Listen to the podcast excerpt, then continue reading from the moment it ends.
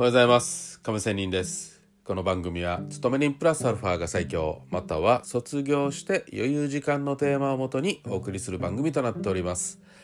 さあ、えー、今日は FX の話をしたいと思いますが、えー、テーマは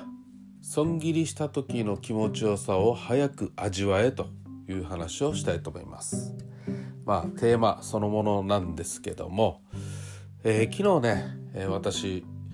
ワンロットずつの難品を約16枚ほどやりました。ドル円で8枚5ドル円で8枚ということで実は5ドル円がロスカットにあったんですよ。まあ結構8枚だからやられましたが、まあ、しかしドル円は結構ねあの5ドル円と逆の動きをしていたのでまあドル円は利食いはできたんですけども5ドルの負けほどはまああの儲けられなかった全然足りないほど儲けられなかったんですがさあそこでね私5ドル円をロスカットしたんですけどかなり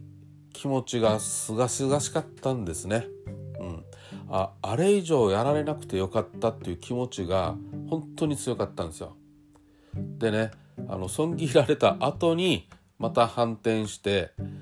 えー、自分の思った方向に行ったんですよ。まあそれはちょっと悔しかったんですがまあ勤め人生活の中でのねあれはポジション持てなかったですね。まあ、あの辺でまたね、えー、同じポジションを持とうと思ってたんですけども、まあ、あの辺あの辺って言ってもねあれなんですけどもまた売りポジションをやる予定だったんですよ。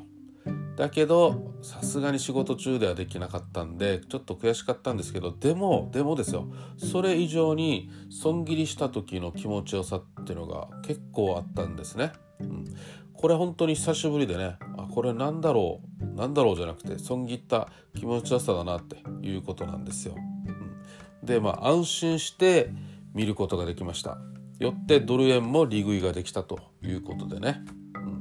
まあ予想は外れたんだけどまあここまで来たら厳しいだろうと思っていたところに本当にぴったりこぴったりこカンカンでね当たってしまいましてあもうちょっとロスカット幅を広げるもしくは狭くてもよかったなというような感じなんですよ。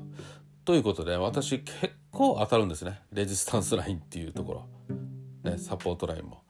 よってまあ短めか長めかどっちかがいいよなと最近常々思ってはいるんですけどまあ今日はとにかくロスカットさせた時の気持ちよさという話なので、まあ、これ結構何度もね味わったらいいよな。それでね実はまた勤め人終わってね夜のトレードではまあ結構あの儲けてねまあでもあのこの最初のねロスカットされた分までは取り返すことはできませんでしたがまあまあ半分以上は取り戻すことができて、えー、まあ気持ちよかったですね。うん、でこれもこの頭が結局リフレッシュしてるんですよ